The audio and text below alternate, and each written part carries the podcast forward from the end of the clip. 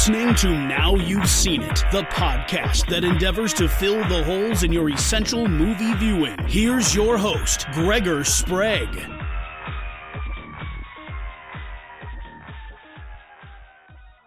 Hello and welcome to Now You've Seen It, the show where we talk about we talk to people who haven't seen a movie and now they have.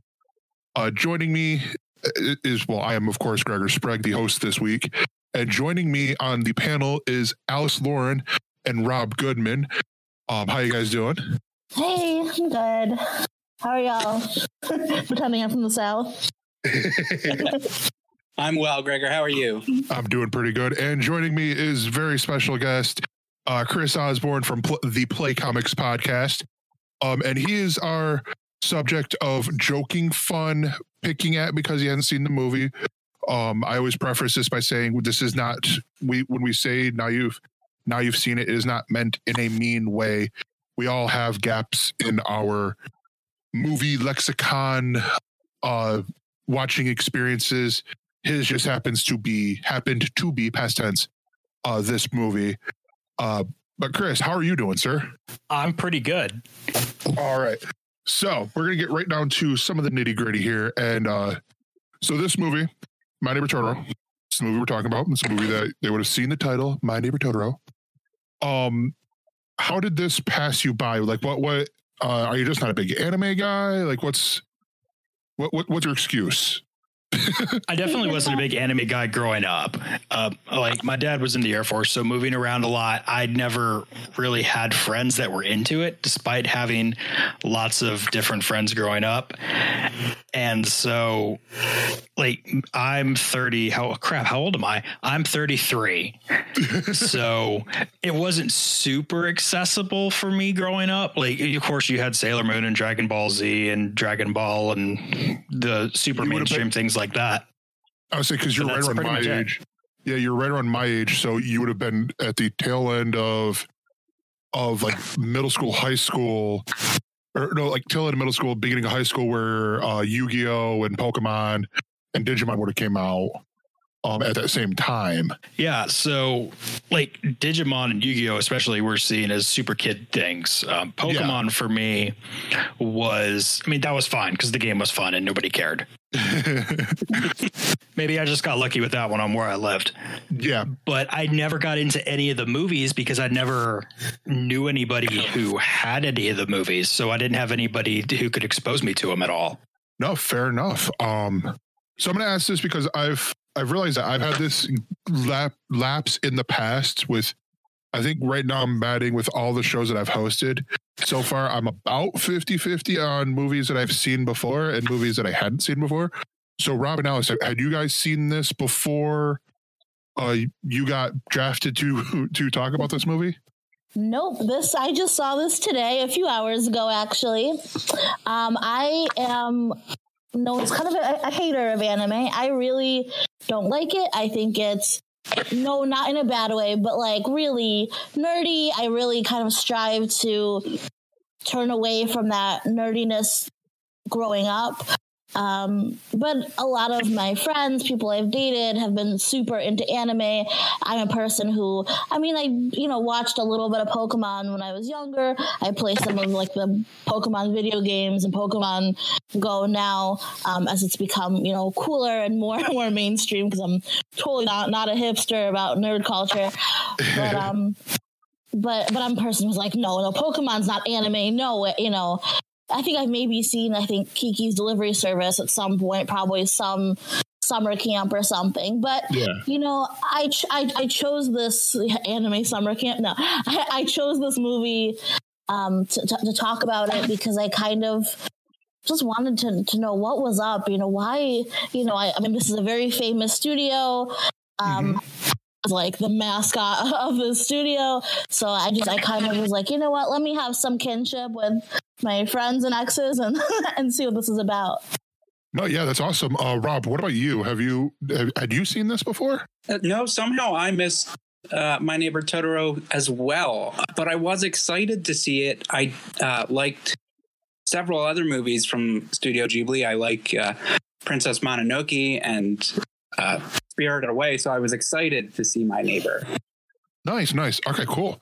Uh, so we are going to take a break and we will talk about the movie.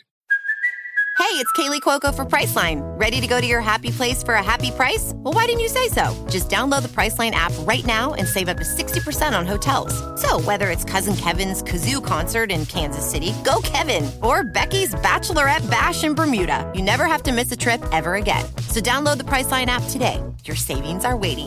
Go to your happy place for a happy price. Go to your happy price, Priceline. After this ad, Hey, come check out Small Town Mentality Podcast with your host Ben and Austin we are on every Thursday morning. with tips on how to be a more efficient racist. No, no, we don't. We don't do that. Also, best ways to bag your sister in the sack. No, uh, we, I don't think we've ever talked about that. Also, we do impressions. We don't do that either. We do have some buttons that we push sometimes. What? And black people. Anyways, you can check us out on iTunes, Stitcher, TuneIn, and everywhere you get a podcast. You can find us closest to your nearing burning cross. No, no, you can't. Um, follow us on Instagram, Twitter, and Facebook at STM Podcast. Okay, thanks. Bye. Bye.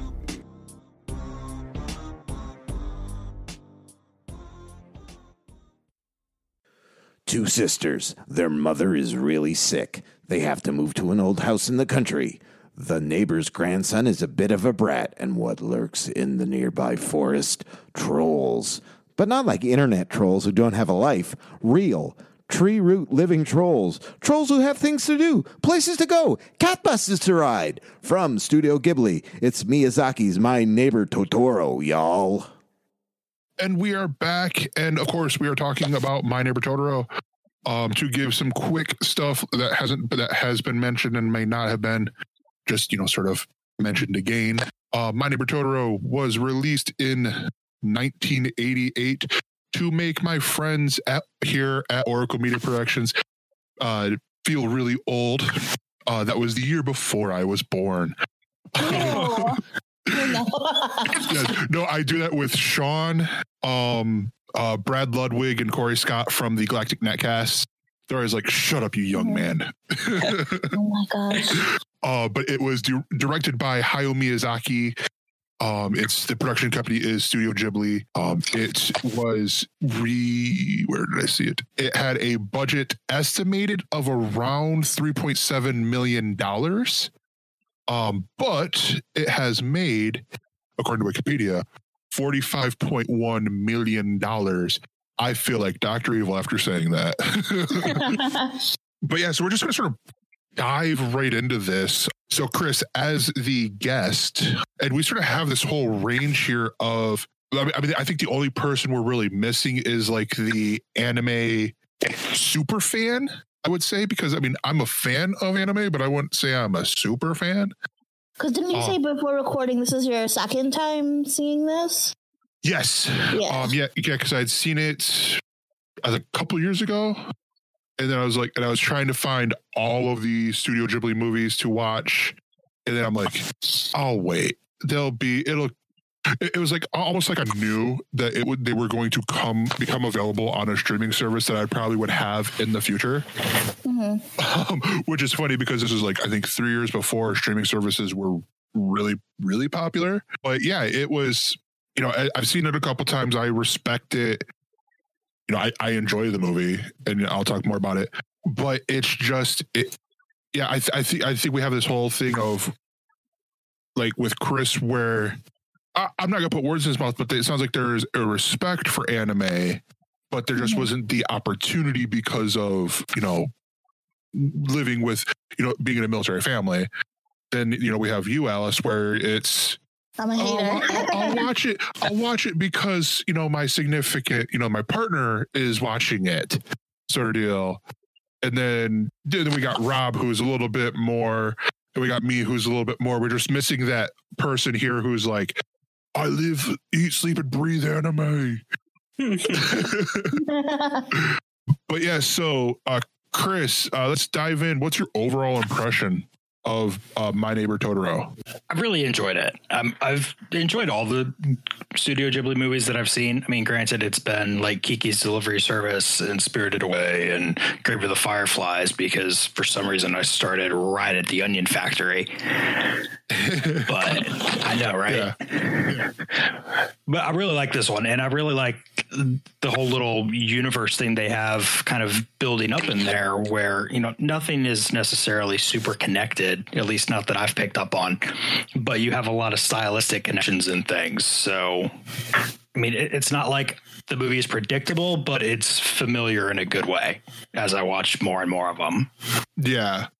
Rob, Alice, I don't know which one of you guys, which one of you wants to go next? Um, but yeah. just general overall impressions.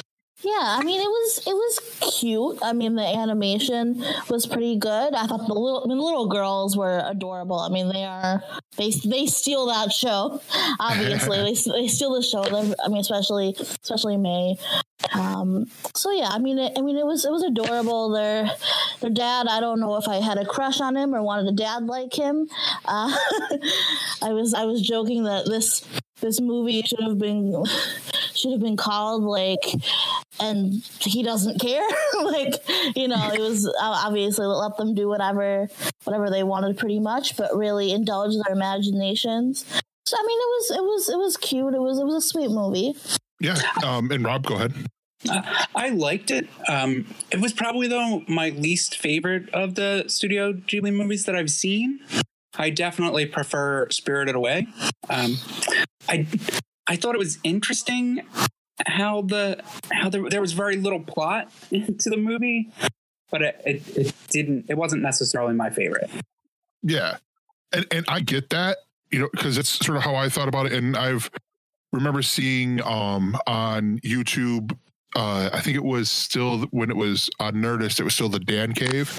But they Okay. talked about one of the theories that uh um that like that May's dead. It's like this fan theory.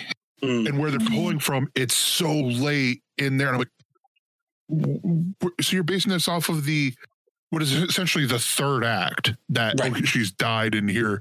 No, this is you know when the Catbus comes in and does all that, and I'm like, that's interesting, especially to go off of the fact that it's the the, the, the whole fan theory is based off of the third act Yeah. in Well, last- all of twenty minutes.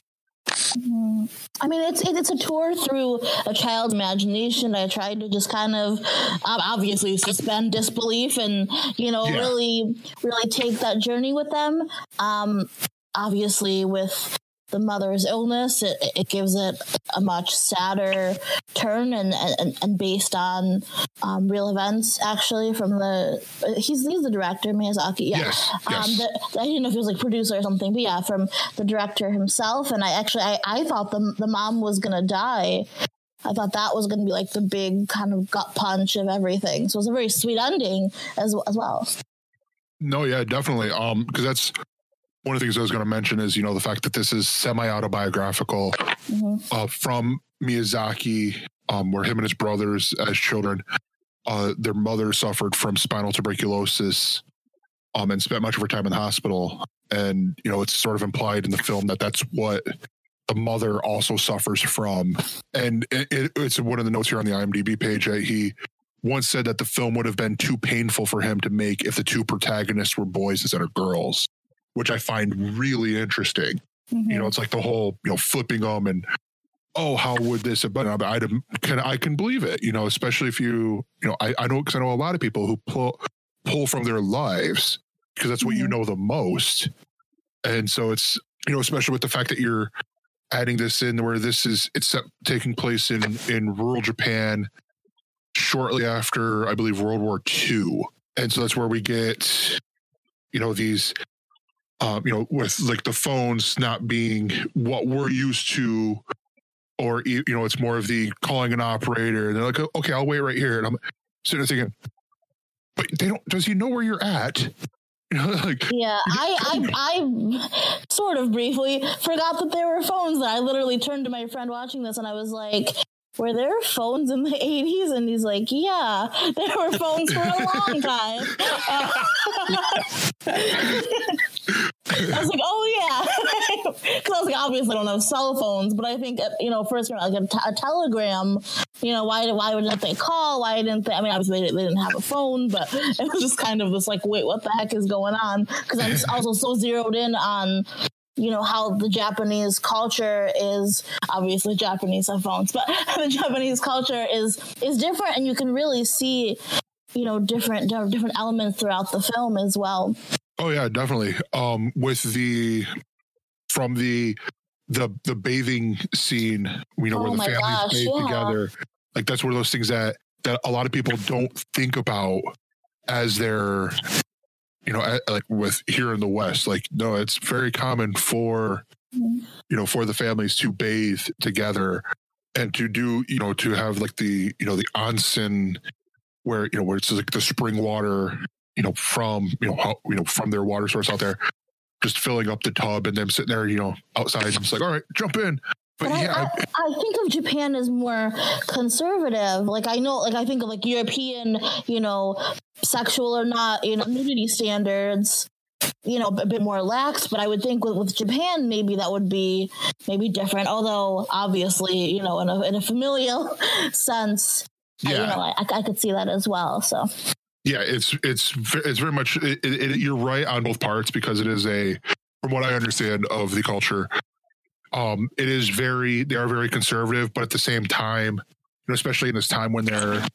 when the film is taking place but it's also very much the you know sort of like in i believe it's sweden or finland where you know everyone gets in a sauna you know they, ever, there are more i think i've heard, heard a statistic where there's more saunas than there are people in Sweden.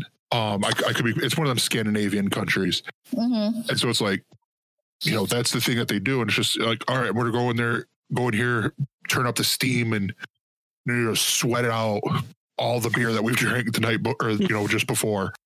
It also might be a combination of elements here because I don't think it would be so so unusual in post-war rural America for at least you know family bathing is.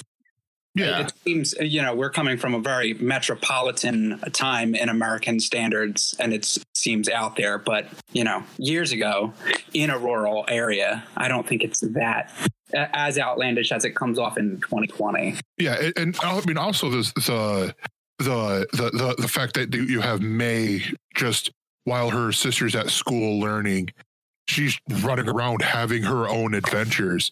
Like you get that one that one scene where essentially she's jumped into her world and she just yells at her dad after you see her run you know from uh, you know off camera left and then come back you know go all the way across and she stops in the middle where she started and goes dad is it lunchtime and it's like that was 30 seconds girl. And he's he's just entertaining her and he's like no not yet. You just got out there. And he's you know sitting there grading his papers or whatever he's doing it, it, that part sets up so for me it sets up so much because it's like looking at it now i could almost see like oh that dad's irresponsible but and like yeah, not really because my mom did that with me when i was younger. You know it was like oh you're because she knew where i was at. She's like oh he's down at his friends down the house or down the road or next door. You know it's mm-hmm. not like oh, you know if, if i i'm pretty sure if we had a big woods like that that it would be like yeah i'm in the woods all the time you know i'm gonna go climb a tree and fall off and probably break my arm or something.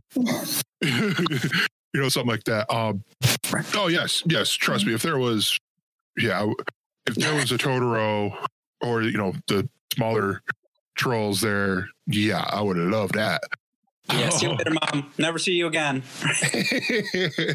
Yeah, I just thought it was so funny when he was at the hospital and he was just, you know, has no idea. Nobody alerted him that his daughter might be missing. People are checking in like a pond. Like no one, you know, he doesn't really know. And then he's like, oh, they might be in that tree. I don't know. You know, it just, it was so yeah funny and interesting to me. no yeah definitely um so what what worked best for you guys with uh with this movie uh chris we'll start with you I know there's some people that are gonna kind of hate on this a little bit because of a lack of plot, but that is something I've really come to love about these. Um, not necessarily that I hate plot or anything, but it just it doesn't seem like there's that super happy ending crammed onto the end of it for any reason. It's just it's like how life is. Something Yeah. just kind of stops, and you know you know there's things that are going to go on and still happen in the future. You just don't happen to see them in this story.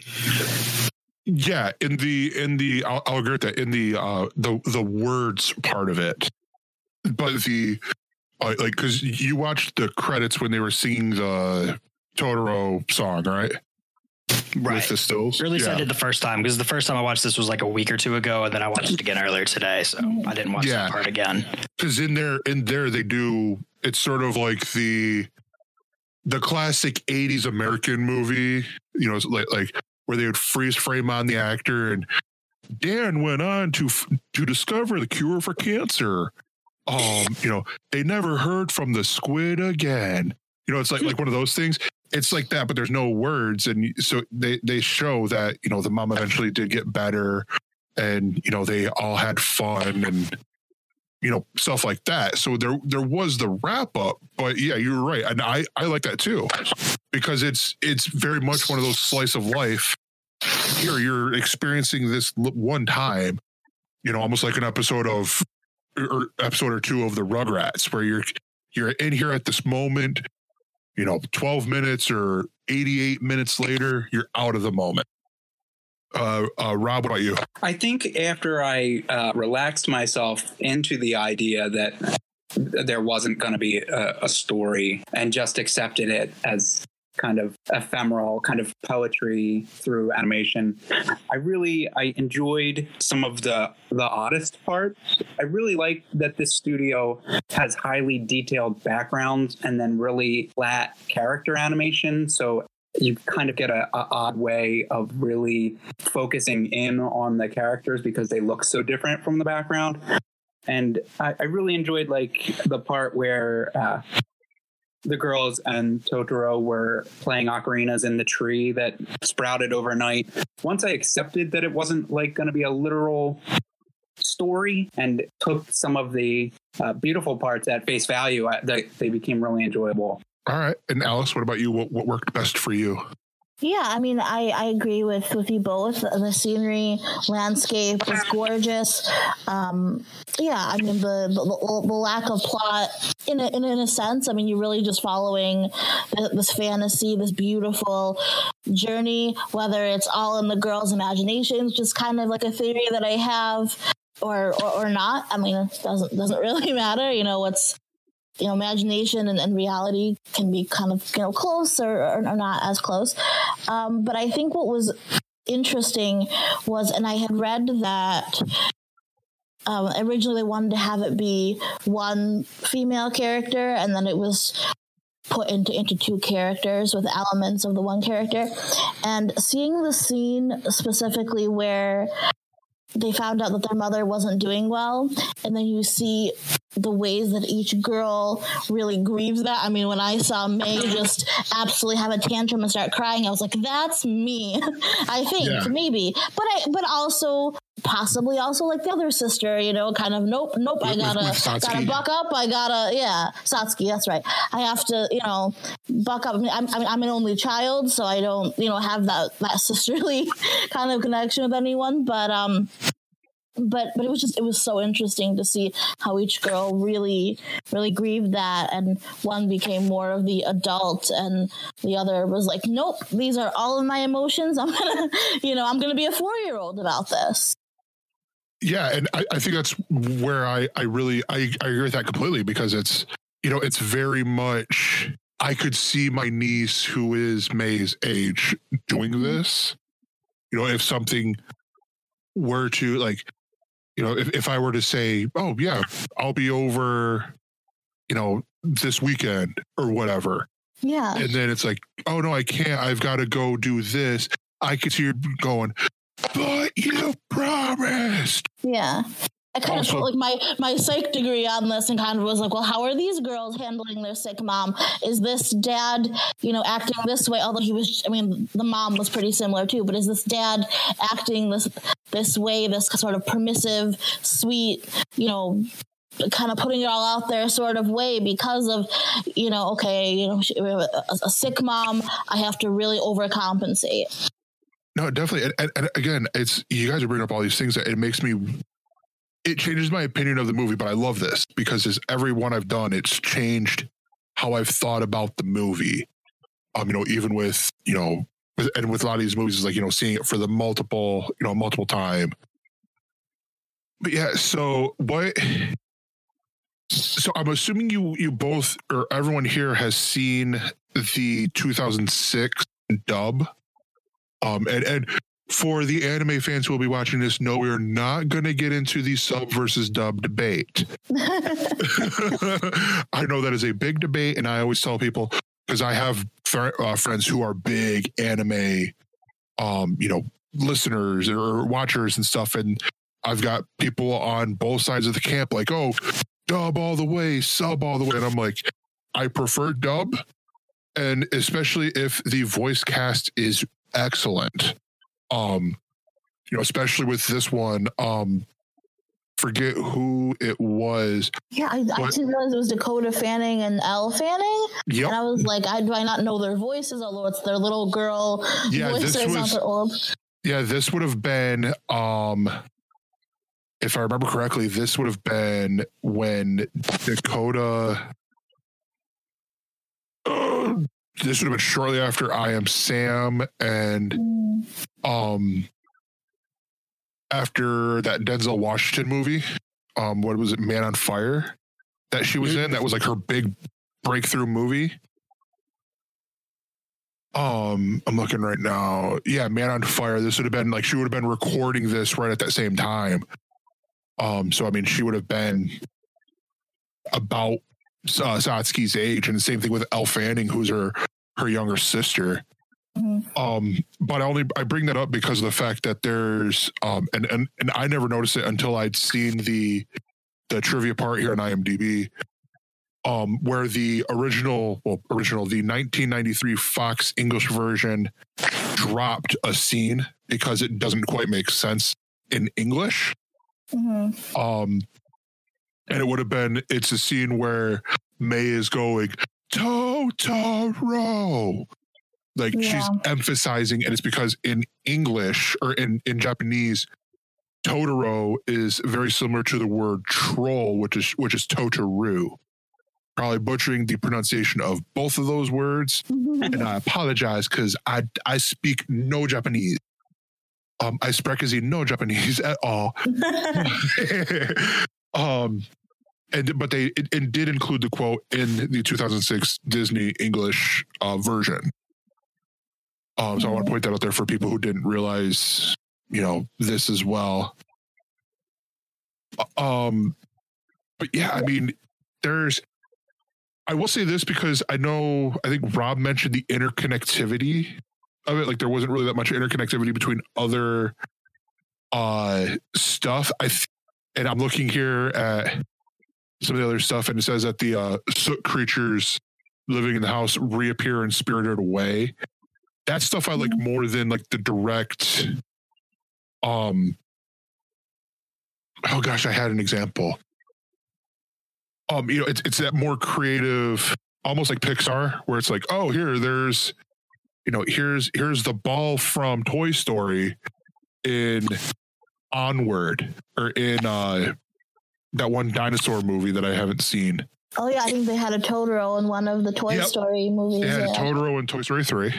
Mhm. Um, but you know, I, I always like that, like the little Easter eggy stuff. Like, oh, look, you see this. Um, you know, like uh, I, I know Spider Man. I think it was Spider Man one, the first Tobey Maguire one, uh, where they had it reflected in his eye lens thing. You saw the twin towers.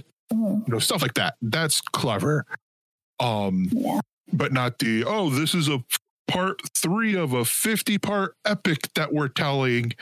Um, and so here you've got to see all these other movies. No, it, we don't need none of that.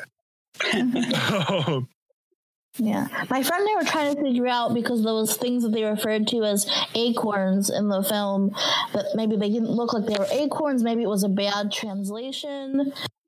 I don't. I don't know. Maybe they look more like hazelnuts or something. I don't know what what they were. I mean, I guess it's you know it's fine. Whatever. I can I can pretend they're acorns, but yeah, no, I, I agree with that. I mean, it's and it's one of those things I didn't think about until um until just now, like with you saying that. It's like, well, no, that's a great point. Um, and I almost wonder if it's they look like shell casings. I'm like, okay. There is the one shot where she opens her hands and she's got a whole handful of seeds, and it looked like there was multiple different kinds of seeds in her mm-hmm. hand.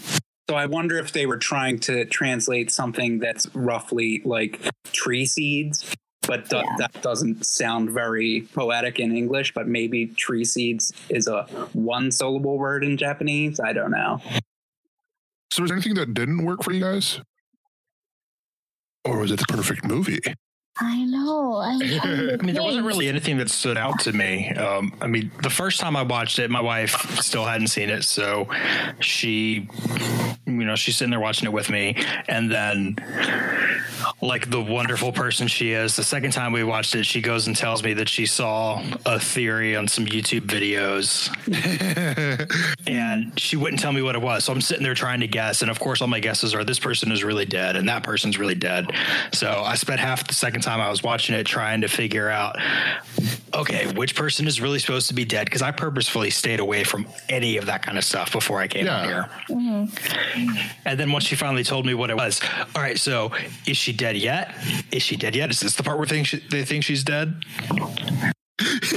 That's reminded me of uh, of the IT crowd. Uh, where Oh. all where all Roy wants to do is watch the I think it was a Quentin Tarantino movie. Was like this fictionalized Quentin Tarantino movie, and then they're all like, "Oh, did you hear about the twist? Don't tell me there's a twist. Come on." yeah yeah i mean I, I guess i would say like i know that i said like it was nice to be in that child's fantasy thing but you know T- totoro and the cat bus like isn't the whole the whole movie so i would say it kind of went a bit slowly it you know the, the pacing just wasn't right for me i guess i would say especially like when they first start moving into the house and there are all the the soot gremlins and i mean so in, in a sense there there was kind of like a this is kind of boring sort of sort of sense No, fair enough. Fair enough. I mean, it, it is, especially from what I remembered from when I had first seen it years ago, and even thinking about it now because I'd seen it for the show last week, and then I'm like, oh, and then I was like, okay, cool, I got to record on Friday, and then and then something came up, out, you know, it doesn't matter what it is, and I'm like, oh, okay, here I'll re- trying to figure out what all I'm going to do, and I'm like, but it, it's like yeah, I didn't remember. Like I remembered all the scenes, but it didn't seem like it was so long yeah for the first act. and the soot gremlins didn't what did they even do with that. like you know they had nothing to do with anything. They were just i guess the first creatures that were seen and then it, it just becomes more interesting you know ghosts and then creatures that you see after. I don't know. I mean, they're a not scary way to introduce the idea that the girls can see these magical creatures. yeah. Yeah, Because, I mean, your other option would have been jumping straight to Totoro. right and then yeah it's like is this a supernatural town or is it not yeah Or Granny just saying, "Hey, did you girls know you could see things that not everybody can see?" I know. I also thought like, is she like some kind of evil magic? Not even not evil, but like magic granny. Yeah, she might be if she was seeing them when she was little. no, man, fair enough. Um, so what do you guys think of the acting performances? Like, like we mentioned there, Alice, like you mentioned before, um, this was, you know, the, with this version that we had, it was uh, Dakota Fanning and Elle Fanning, and it would this was Elle Fanning's first uh, animated movie that she had done. So, what do you what do you think of the performances overall? Which, which I realize is such a tricky question to ask when you're talking about an animated Yeah. film. Well, I was I was gonna say Elle Fanning. I mean, I mean both both girls, but I mean especially Elle Fanning just killed it. Maybe she was acting like herself, you know. I don't know, but I mean these are two white girls playing two Japanese girls. Um, so, so maybe there were some differences there, although it was interesting. Not that I want to either whitewash or Americanize this movie, but I could see it being like a live action movie with I don't know, I guess Dakota Fanning and Elle Fanning, although they're, they're too old now, but so whatever young actresses today. Um, I think the, the dad, that was a weird performance for the dad. His dialogue came off a little weird. Mm-hmm. Um, yeah, the, the the adults had some some interesting dialogue. The grandmother was good though. Yeah. Like it, like the, the adults kind of seemed more stilted, kind of what I would expect of like anime, like um like like Pokemon or something. Although I guess everyone sounds tilted in Pokemon, but No, but but that's a great point because it's it's. I think it, canon wise, yeah, I, I think it's it's a thing that happens with all animation or a lot of animation when the kids are the focus. Like like, Yeah. like I, I go back to Rugrats, and it's like okay, you know, Grandpa had a sleeping disorder. you know, it's like every time, you know, every time that Grandpa had to watch the kids. You know, Didi and um, I'm like Stu, Stu, yeah. Stu leave, and Grandpa's there, and it's like, dude, they just left. I mean, you can't. you, you think there'd be some setup before of him going, oh, yeah, I got the whippersnappers. No, it's boom, ow. I mean, you know, even earlier, you know, Charlie Brown, you know, all the adults, it's the wah, wah, wah, wah, wah. You know, they don't ever have a, actually any dialogue. So, yeah, I mean, wasn't the wasn't the rule that uh, uh, adults usually voice children? Because then you get something like Charlie Brown, where you get kids and they're like, "I don't know how to act. I don't know how to." Well, it's tricky. So with that in animation, it depends because um, for movies, a lot of times they'll use kids. Um, so like uh, the one I think of is there's a girl. th- th- There, there was a girl who was the age of Boo in uh, Monsters Inc. Yeah, Um, and then actually, uh, there was the little girl in South Park, I think. yeah, yeah, like little girl in South Park. Um, but then you get like Rugrats or The Simpsons, where the, uh, the kids were all voiced by adults. I mean, they couldn't be babies in Rugrats. Can you imagine? Yeah, but I mean, then again, yeah, it's. But it, it's you. You then you then could go like the Steven Universe route, where you have you have a kid that is this age voicing the the kid, or the. Amazing World of Gumball. Um, you know, two shows that are on Cartoon Network right now, where they've recast as the kids have gotten older, Mhm. and you know their voices have changed.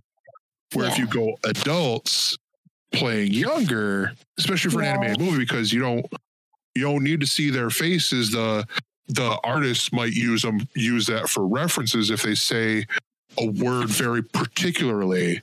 Mhm. You, you know, they might use that and be like, "Oh, yeah, we want to throw in his eye twitch or whatever when he says." Darn nabbit, you know, or whatever the the the thing might be. Go But ahead. this movie would make a bad example for that because by the time they got to the Fannings, that this movie had already been completely animated. So Yep. they're rewriting the script so that the English words kind of line up with pre-animated mouths, That's true. opposed to what you. So really, this in in that way would have made the most sense to have adults. Although Yeah. although this is a very childish movie so you don't really need and might be harmed by a adult sensibility uh, Hmm, yeah. trying trying to act like children when you're an adult that comes with a lot of baggage Yeah. Yeah. So, what do you guys think of the music? This is the last part well, before we do the concluding up that I'm going to hit here. But the music in there, I personally had to fast forward through the end song because even now, while talking about it, the that song is stuck in my head, and it's like, oh no. I remember it now, but I I did. Yeah, yeah. It was a adorable end song. I don't remember any of the music during the movie though. I don't think. I just as soon as you said that, I'm like, was there a score? I have no, I have no recollection. I mean, I'm right there with you on that. Um, I don't remember it standing out in a bad way, which I guess is good because it's not like it ruined anything. But I'm not going to hear a song from this except for those opening credits and say, "Oh, this is from My Neighbor Totoro." And, and I guess that's a good thing, though. That you know, if it's, um, I don't know if I'd go all the way to good, but it's not a bad thing. well, I mean that. It's just kind of a thing. Well, yeah, but I mean, a good score for a movie, in my, or at least in my opinion, it shouldn't take away from the movie. You know, if they're, um, like to give an example, when they, uh, I don't remember if they did it in the movie or if it was just in the trailer, but for Suicide Squad when they played Spirit in the Sky, I'm like, that's lazy song choicing there. I mean, you know, yeah, okay, yes, they're flying. So, oh, let's play Spirit in the Sky. Mainly because I believe I can fly by uh R. Kelly might be a little too not right for this situation. But yet Spirit in the Sky worked in Guardians of the Galaxy. Hmm. You know, so I mean it's it's one of those things like it like a good score can help. But and I, I don't there wasn't too much with it like the only on the IMDb the soundtrack credits there's only the two songs but I want to mm. say that they used like, and and I'll say this like more like the foley work, like the sound effects. All of it seemed to work. There wasn't ever any jarring thing for me. And that might all be good scoring, but I, I think that to say something's a great score, wouldn't you wind up with, you know, uh, the Imperial Mark for Totoro? Yeah, I, I was gonna Exactly say like, I was thinking I'm- there. I, yeah, like I've never seen Jaws, but I know like the Jaws theme, and I use like everyone in quarantine. I use TikTok, and I jokingly put like the Jaws theme under like a squirrel eating a nut or something, and it made everything seem so much more intense. You know, even though it was just just a squirrel. But I mean, g- great score, great music. I mean, uh, it's in the name. I got underscores. It, it makes you makes you feel. Y'all are hitting it right here. you know, and I feel very nervous for that squirrel when you put some, you know, some some music under it. So oh yeah, and it's. I mean, I I don't disagree with you at all. The other thing I'll add in there is with the dad. Um, he it, it was Tim Daly was the actor for the 2005 2006 uh, Okay. Disney version, as it is called, who was the voice of Superman in Superman the animated series. Hmm, there we go. Just throwing that out there because I'm like, oh hey, Professor Kusakabe sure was super. Ha ha ha. um, and I also mentioned that because I've been watching uh, Batman the animated series a lot while in lockdown. Well, when I am, am in lockdown, since I am an essential worker. But this isn't a show about that. I know. This is a show that, if we're still in this, will be an escape, hopefully. So, wrapping up with your overall impressions, uh, what do you guys like? I I know I sort of hit it at the beginning, but actually, no, hold on, save that, scratch that, forget whatever all this stuff I just said because it's sort of going to be redundant. Um, and we're going to take a break, gather ourselves, and be right back. Norway reeling from twin attacks. First, a suspected car bomb. Thomas Quick was known as Sweden's worst serial killer. Quick was convicted. Kim Wall disappeared after boarding Madsen's submarine in Copenhagen harbour last August. terrorism, miscarriages of justice, serial killers, disappearances.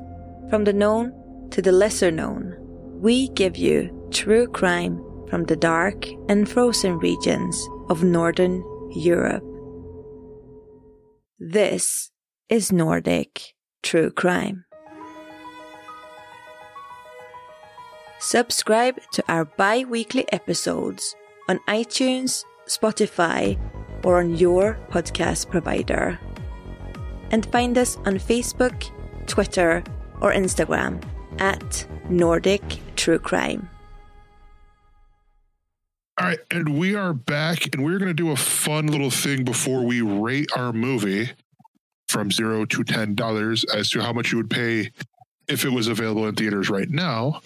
And we're gonna cast the re the redubbing of this. Ooh. Um, because to do a remake, I know. I would I wouldn't want to touch this unless Hayao Miyazaki was doing it.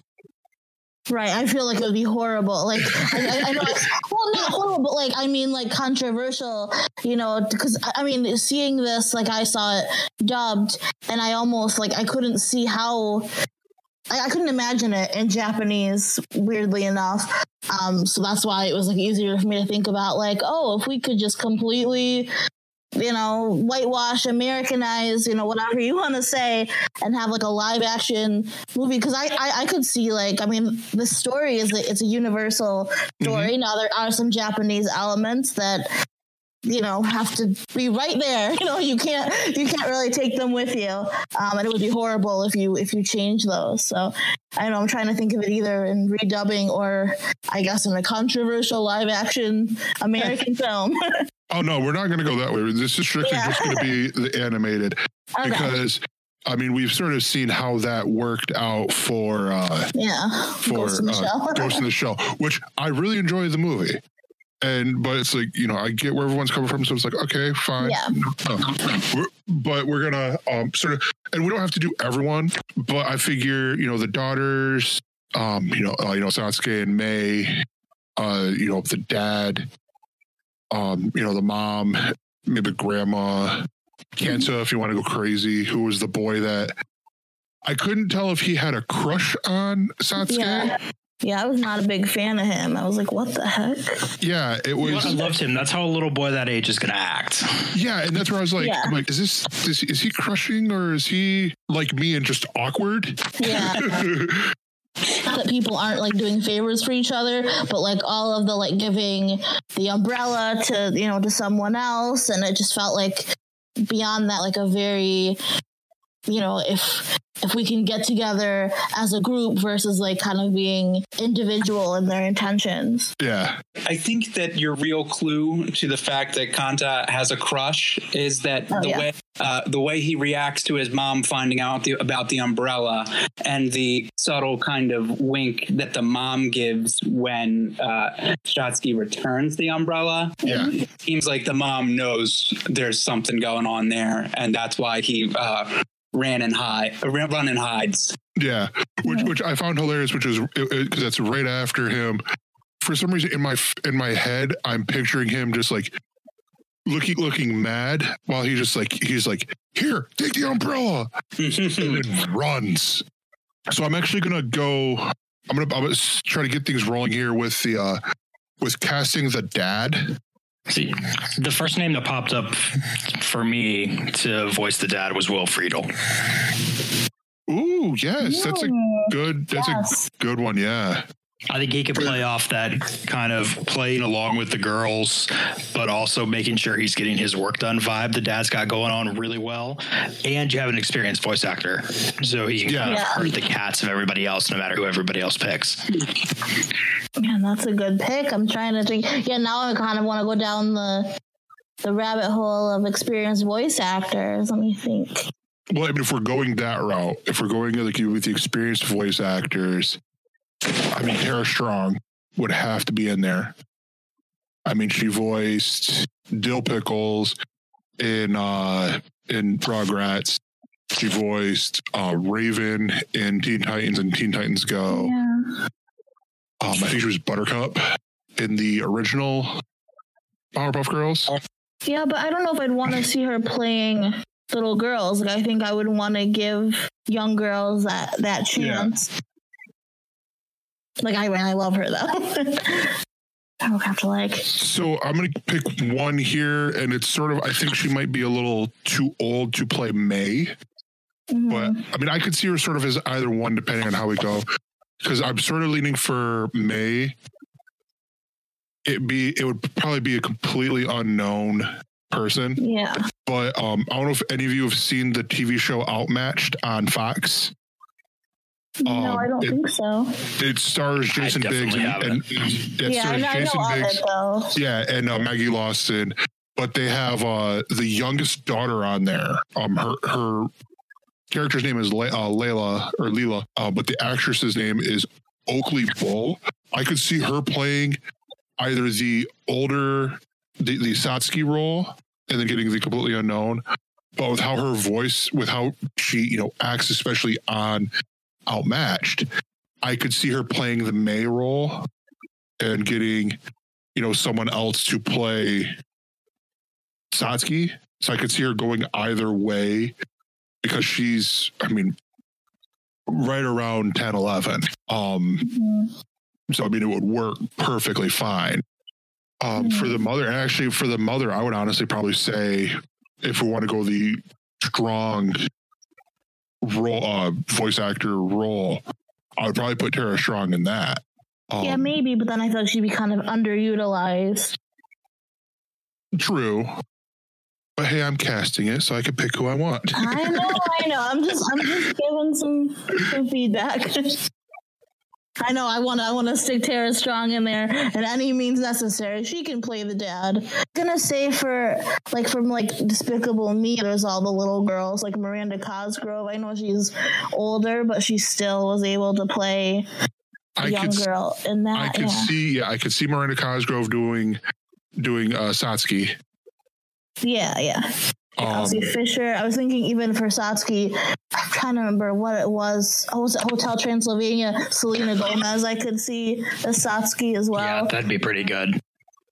But yeah, Elsie Fisher was in Despicable Me. I don't know how I felt about the movie that she was just in, but or maybe not just in. Oh my gosh, years have gone by. But oh, who is the girl who was in uh, Once Upon a Time in Hollywood? Is it Julia Butters? Her name? I'm making up names now. She just seemed like a very talented actress, and she's young. Julia Butters, I think. I would have had to have seen once We upon a had time. to see it. It was not. It was not. It was not. It was not good. But she, she, she, she had deserves the hype. Against Leonardo. She had the big scene against Leonardo Yeah, where they're talking about being actors. yeah. Good pick. She's ten. Yeah. All right, is there anyone else that you guys can think of, or Else. I mean, obviously, we're leaving Frank Welker as Totoro and all the various animal I was noises, gonna right? say. Yeah. I was- Oh, yeah, yeah, or Tara Strong is Totoro. Totoro Strong. I was see. I was trying to think about that. Like, yeah, like yes, we could leave Frank Welker, or I was trying to remember who, and I can't think of what he played in any of the things that I've heard him in.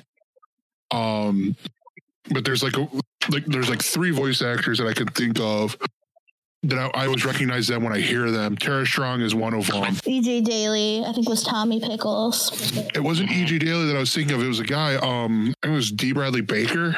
Oh yeah. Yeah, I was thinking, oh yeah, it was D. Bradley Baker, and there's another guy that he's worked with a lot. Um, that I could see them doing some of these because they've done, you know, they'll do all sorts of roles. Well, yeah, all that D. Bradley Baker made me think of American Dad, which made me think of Seth MacFarlane for the dad. That would be interesting. I could see that. Yeah, I know that would. Or I'm just going to throw it out there for for the dad, uh, J.K. Simmons. Okay, well, maybe. I was gonna say maybe too old. I'm trying to remember J.K. Simmons' voice. It might be too intense. yeah, I it'd be don't have you have you seen uh, Legend of Korra? He can pull it back. okay. I mean, it's not like there. There are times in the, and I mentioned that because D. Bradley Baker was on Legend of Korra with him. That's what got me to it. But it's one of those that, you know, with him, like especially in the the role that he plays in there, it's not the the J. Jonah Jameson or the whatever his name was in Whiplash, where it's like the roar. It's it's very subdued. Well, I'm thinking about him like in his insurance commercials. yes. But if we had either him or if we had Seth MacFarlane, we could have his friend Charlize Theron as the mom, maybe. Yeah. Another one I was thinking of that would be that would be really good would be uh, Steve Blum, who's done a lot of voice acting. Um, I don't, I don't know that name. Let me and a lot of anime uh, stuff. Where what one would Oh, be? cow- I call it Cowboy Bebop. Cowboy Bebop. That's what I'm gonna call it. I don't think that's how you say it. Cowboy Bebop. Yeah, he was. Uh, that's the one that he's. Um, like that's where I first heard of him was through Cowboy Bebop and Big O.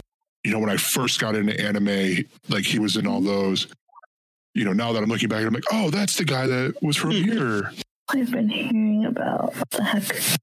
Oh, okay. I don't know how to say his name. Vic Megon- Megnonia? V- Vic Magnolia.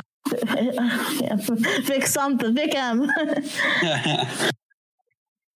I've heard that name recently. Just throwing out names. I know someone just recently met him at a convention, one of my friends.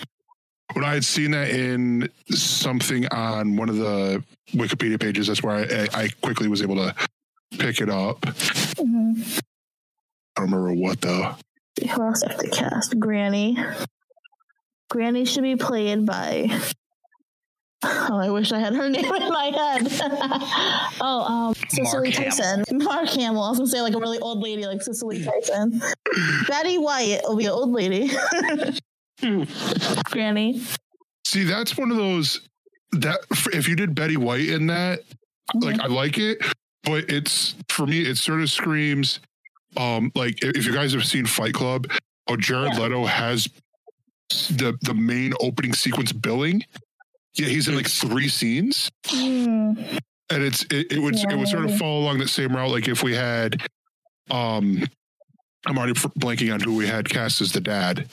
Um oh uh, Will Friedle. And then if we Yeah. got like Tara Strong to be the mom, it's like, well, she's such a great voice actress. Yeah, she's only got like four lines. Yeah, might yeah, might as well do a Kim Possible reunion. Have like Christy Carlson Romano. Or a like it's boy a meets World. thing though. It's a great thing. No, it's an awesome thing. We should do or it. a or a Boy Meets World reunion and have it be uh oh god I, I can't think. Danielle Fishel. Yep, there you go. Everyone in it is going to be from Boy Meets World. I don't know any of the. Actually, you know what I was going to say from Girl Meets World, Rowan Blanchard, because I could see it. Yeah. Yeah, yeah. Yeah, Rowan Blanchard would do it. Would, would be good in in the, in the Satsuki role.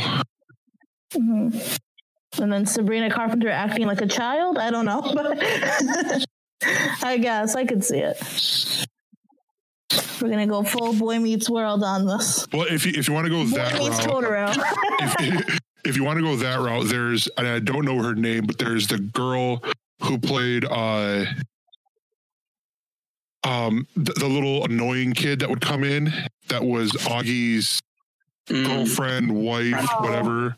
oh, I thought you were. Um, You know, you could do her, her, but I think she's. I also think she's aged up too much to where she wouldn't have that Yeah. that voice. no, I thought yeah, I thought you were talking about Morgan from World. I'm like, what?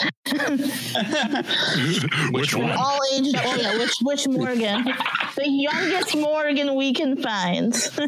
All right, so the I think I'm gonna call that part because I, I've lost who we have for what and what we still need to cast. I We cast yeah, everybody for every role. everyone Yes. for every role. Will Friedle plays everyone. Do you know how amazing that would be, though? Tara Strong could play everyone. I bet she could do it. That would also be amazing. Yeah. And, and I'm gonna put out two just special because I I, I love these guys as people. Um, for the for two smaller roles like Kanta's father, uh, or um, I'm trying to find another male role. Um, but it but doing uh Taika Waititi and Yeah. uh, in there and uh Richard Ayoade um oh. in there. So Moss from the IT crowd. Yeah. Yeah. Or I just thought of um, it as like a joke casting because I was just watching this show. Guy Fieri as the dad. I was just watching dr- whatever diners and drive-ins, so I was like, all right, throw him in. Dad, is it lunchtime? Not yet. I haven't got the 50 pounds of burgers. Welcome to Flavor Town, May. Flavor Town is currently closed. I don't know. I've not seen Guy Fieri in a long time in any of his stuff, so I'm like, yeah. Pass. oh my god, get all- manic energy. We can get all these people to say one line as the little kids hanging out the window and yelling at the school, and then top bill them all, stump kicking all the way. That's it. Nice. Uh, so the last thing we're going to do before we close here is uh, we're going to rate the movie with the zero to, to ten dollar scale. This would be, and I'm going to preface this and get mine out of the way. Uh, my all the one I do. This is definitely a watch for me. Um, I, I, I I'm the one who brought this up the whole like dollar scale, but I always bring it up. I always do it more in the when I have seen it in theaters, you know, opening weekend, or you know, like later on in late run, or like where I would have watched it or like to have watched it in this case since it's an older older movie. For me, I would have seen this in the theaters. So for uh, I'm not gonna I'm not I'm gonna wait on my dollar amount. I'm still trying to fine tune where it would be. But uh, Chris, where would you what would you rate this? You know, from zero to ten dollars. I do have to preface this by saying we have a Cinemark bias, so our movies are like five dollars. so Fair enough. My Fair base, enough. my baseline for things is already really thrown off from probably the rest of the country. Um, but like easily the seven or eight range. Okay. So seven point five. Sure, I didn't. I don't know how much y'all want like to eliminate those. Oh no, you're good. We can go. I mean, so far it's been 0.5. We haven't had anyone go. I would pay eight dollars and ninety two cents. We haven't had anyone do that. So I know. I, I, I think my first um podcast here where I was talking about like how much I would pay and like I'm cheap, but you can't think of it like and what you as like a cheapskate would pay because I was like fifty cents. Even if I love the movie, I want to see it for free. You know. Which is, but I would definitely go in and get that like kind of maybe 3D viewing of it or something. I don't know what kind of 3D stuff they really could have had in this besides when they were flying around, but if they had a way to pull it off, I would go see it that way. The dust bunnies in the beginning. They'll have a good scene. yeah, that was one of the best animations they had. Yeah. all right. So Alice, uh, ignoring your cheapiness, Which Very I- much I- cheapiness. Um, what would you rate this? Yeah, reading reading it. Um, This is where I, th- I think I've gone more to saying to rating it because of because of that fact. You know, like yeah. like like where I where I am cheap as Like how well. many stars? Yeah. Yeah. how many stars you give it? Um, man, I, I mean, I don't think I would want to see this again. Um, I mean, I I respect its legacy. I think the animation was nice. It was a sweet story. It was cute. Oh man, I I just you know what my my mind is still landing on six. I would say six. Okay. Um, Rob, what would you? I think I think before we started this conversation, I was leaning towards six too, but I, I think uh, after we've all talked, I, I feel like I've uh, recognized some more The errors in your ways. So I'm gonna go. I'm gonna go seven seven dollars. I, I say that, of course, joking, but uh, but no, I'm I'm I'm close to you guys. I think I'm the more higher end of this, um, where I am the uh, my rating. I would say it's, it's about an eight because I do enjoy the movie. Um, and even taking aside the fact that I am an anime fan. There was part of me that's hoping that I am not going to be cast as the anime guy when movies come out because or, or, or when- the choices for the movies come in here because it's like let's have everyone have a turn here in the host pool of watching an anime. I mean let's not shove gregor into that pile. Um but yeah i, I mean i'm gonna stick i'm gonna do an eight and then doing all my uh, scientific maths. Um that's opening up the calculator app uh, we get a rating of 7.12 um, or 7.13 if you round up because it went 125 and if you want to round up to the next penny. Um, for the total there of in the monetary monies spent which is about on par with the movies that i've reviewed in all honesty. I think v for vendetta was the lowest one at 575 british pounds which translates i think even then like translating if you convert it to the American dollar, I think it still roughly was at that point when we recorded. But and that's a whole other episode or episodes, honestly. I mean, you can go back and listen to all those. Um, closing remarks. I'm gonna start. I'm gonna start things off simply. Uh, Chris, uh, for one, thank you for being on here. And uh, where can people find you in the things that you do on the internet? Well, I have a show called Play Comics where I look at video games based on a comic property and how well they stick to that source material. I use comic really loosely. So if it was like drawn with pictures and word bubbles and you can read it, then it's a comic, whether that's, you know, a manga or newspaper strips or, you know, what we uh, traditionally think of as comic books, then I'll get it covered. So I grab a guest for each episode on those and we just take a look at the comic history th- side of things and then we take a look at the game and you know just, just discuss what they got right what they got wrong what stuff you know they technically got wrong but it's a video game so you can't have superman just blasting his way through everybody because that's no fun Man, this movie should have been a game. I'm just like imagining that now. But you mean so it's wrong that whenever I play Lego or DC, Lego DC superheroes or Lego Batman three, that when I always jump to Superman because he's invincible, that, that I shouldn't be doing that.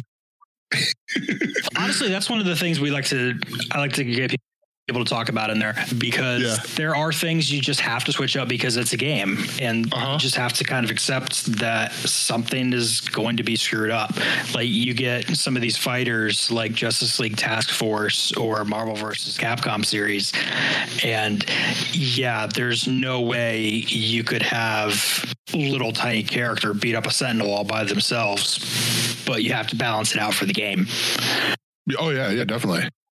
Um, and that reminded me of the best one because like it seems like the Lego franchises for both Marvel and DC had the that in quote unquote invincible character, and it was funny because on the Marvel side it was Wolverine and it was Stan Lee, at least for one of them, because Stan Lee had a lot of these, uh, had a lot of the powers that the other characters that he created had, even though I don't think he created Wolverine.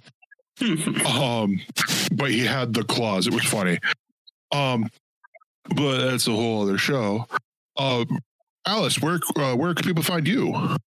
Yeah, so I've watched some other movies recently with a commentary track on the Cosmic Geppetto podcast. So if you guys like uh, Endgame, a little commentary track on that. Uh, what's it called? Guardians of the Galaxy Volume 2 commentary track. Should be out pretty soon. Um, I am on the Greetings from Wonderfalls podcast that should be coming out sometime this year about the 2004 comedy Wonderfalls we go episode by episode there. Um, I'm on other shows on this. Now you've seen it podcast, so definitely listen to some of my interesting, interesting hot takes. And you can find me on Twitter at Ali Mezh, A L I M E Z H, Facebook Alice Lauren, and my TikTok is Podcast Socialite. And Rob, where can people find you? Well, I'm the host of the Nuclear Heat Wrestling Podcast, and you can always catch up with me on all the social media at Rob the Geek 42. Rob, me and you're gonna have some major words uh, um, after this. Um, Yeah, same, same. I'd like to talk. and and uh, I uh, um, of course have been uh, Gregor. Uh, you can find me on the socials uh, either that Gregor or Gregor one nine four two. Um, and you can find me hopefully in the near future on a show that Chris guest- guested with me on years ago called the Elstners over at Galactic Netcasts. Um, Elstners.com or Galactic Netcast will have a plug here at the end. But that wraps it up here for us. And again, I, I said this at the beginning. I will say this at the end. Just because the show, you know, w- w- our show is called Now You've Seen It, where you know we we say this in fun. We we we talked about, you know, it, it- with all of our guests. You know, we we say these things not out of spite, not out of anger or disgust, but because we all we all we understand we all have these glaring omissions that are that are out there. Um, so be kind to people, especially in these crazy times. Subscribe, rate, review. That's how you can be nice to us. That's how you can be kind to us. You can email us at oraclepodcasts at gmail.com. If you want to be on here or if you want to suggest a movie, we're open to all of it. Uh, you can find us on Facebook at facebook.com slash now you've seen it. Support us on our Patreon at patreon.com slash oracle podcasts. You can check out this and other wonderful podcasts at oraclepodcast.com. Our opening theme was performed by Eric Eric Hunt. I have to do that every time. Uh, the voiceover work was performed by the wonderful voice of Steve. You can check out or you can check him out for all of your voiceover needs at the voice of Steve VO.com. And we want to thank our broadcasting partners over at Age of Radio, Galactic Netcasts, and the Art, Comedy, and Pop Culture Network. You can find out more about them at ageofradio.org, gncasts.com, that's G-N-C-A-S-T-S.com, and acpnet.net. Um, and the final thing to be said is bye. Now You've Seen It is a production of Oracle Media Productions in association with Age of Radio and Galactic Netcasts. For more great podcasts, visit oraclepodcasts.com, ageofradio.org, and gncasts.com.